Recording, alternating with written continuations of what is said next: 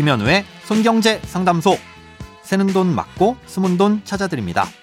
오늘은 연말정산과 건강보험에 대한 사연입니다.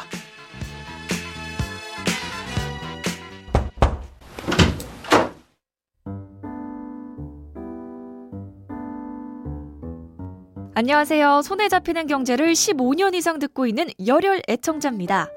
저는 현재 서울에서 직장을 다니고 있고 연말정산 때 아내와 두 아이를 공제 대상자로 신고하고 있습니다. 건강보험에는 3명 다 피부양자로 등재돼 있고요. 그런데 아내가 올해 1월부터 인터넷 강의 관리교사로 일을 하게 됐는데요. 근로자 신분은 아니고 사업소득자라고 합니다. 급여는 월 200에서 250만 원 정도 받고 있고 세금은 3.3%만 내고 있습니다. 이런 경우 올해 연말정산에선 아내를 공제 대상에서 제외해야 하는지 궁금합니다.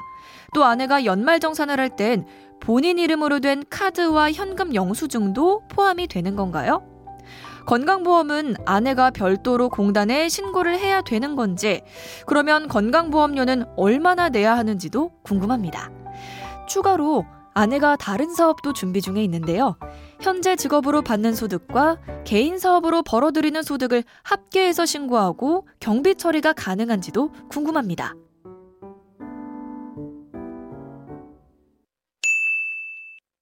오늘은 청취자 윤호준 님이 보내주신 사연입니다. 먼저 아내분을 인적공제 대상자로 올릴 수 있는지부터 설명을 드리겠습니다. 예, 배우자가 3.3%로 원천 징수되는 사업소득이 있는 경우 올해 사업소득 금액이 100만 원 이하인 경우에만 배우자 공제를 받을 수 있습니다. 이때 사업소득 금액이라고 하는 건 총 수입 금액에서 각종 필요 경비를 차감해서 계산합니다. 한 달에 200에서 250만 원 정도가 급여라고 하셨는데 그렇다면 1년에는 2,400만 원에서 3천만 원 정도를 받으셨겠죠. 여기에서 각종 필요 경비를 차감하게 되는데요. 장부를 기장하는지 아니면 추계에 의한 신고를 통해 정해진 비율대로 경비를 차감하는지에 따라 실제 소득 금액은 달라지게 됩니다.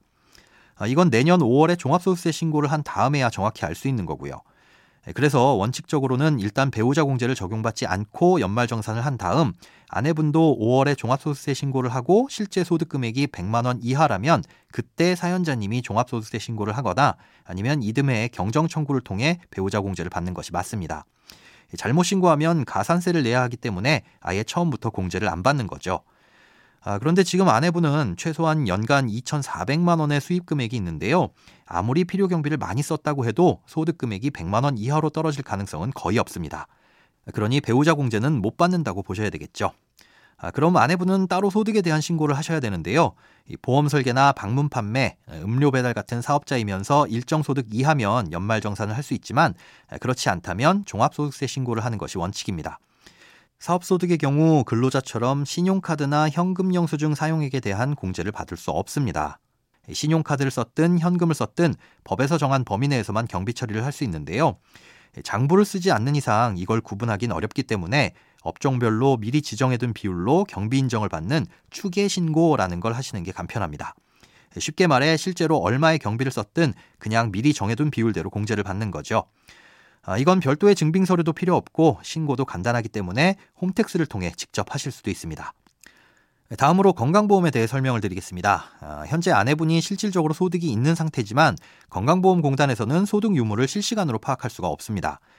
내년 5월에 종합소득세 신고를 하게 되면 국세청에서 10월 정도의 소득 자료를 건강보험공단으로 넘겨주는데요. 공단에선 그걸 보고 11월부터 아내분을 지역가입자로 전환하고 따로 건강보험료를 부과하게 됩니다. 아, 이때 건강보험료는 당시 신고된 소득과 아내분 명의로 되어 있는 재산에 대해 부과를 하게 되는데요.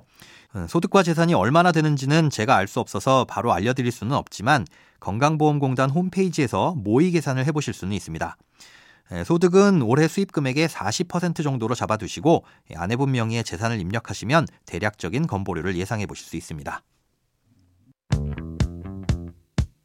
돈에 관련된 어떤 고민이든 상관없습니다. imbc.com 손에 잡히는 경제 홈페이지로 들어오셔서 고민 상담 게시판에 사연 남겨주세요. 새는 돈 맞고 숨은 돈 찾아드리는 손경제 상담소. 내일 다시 만나요.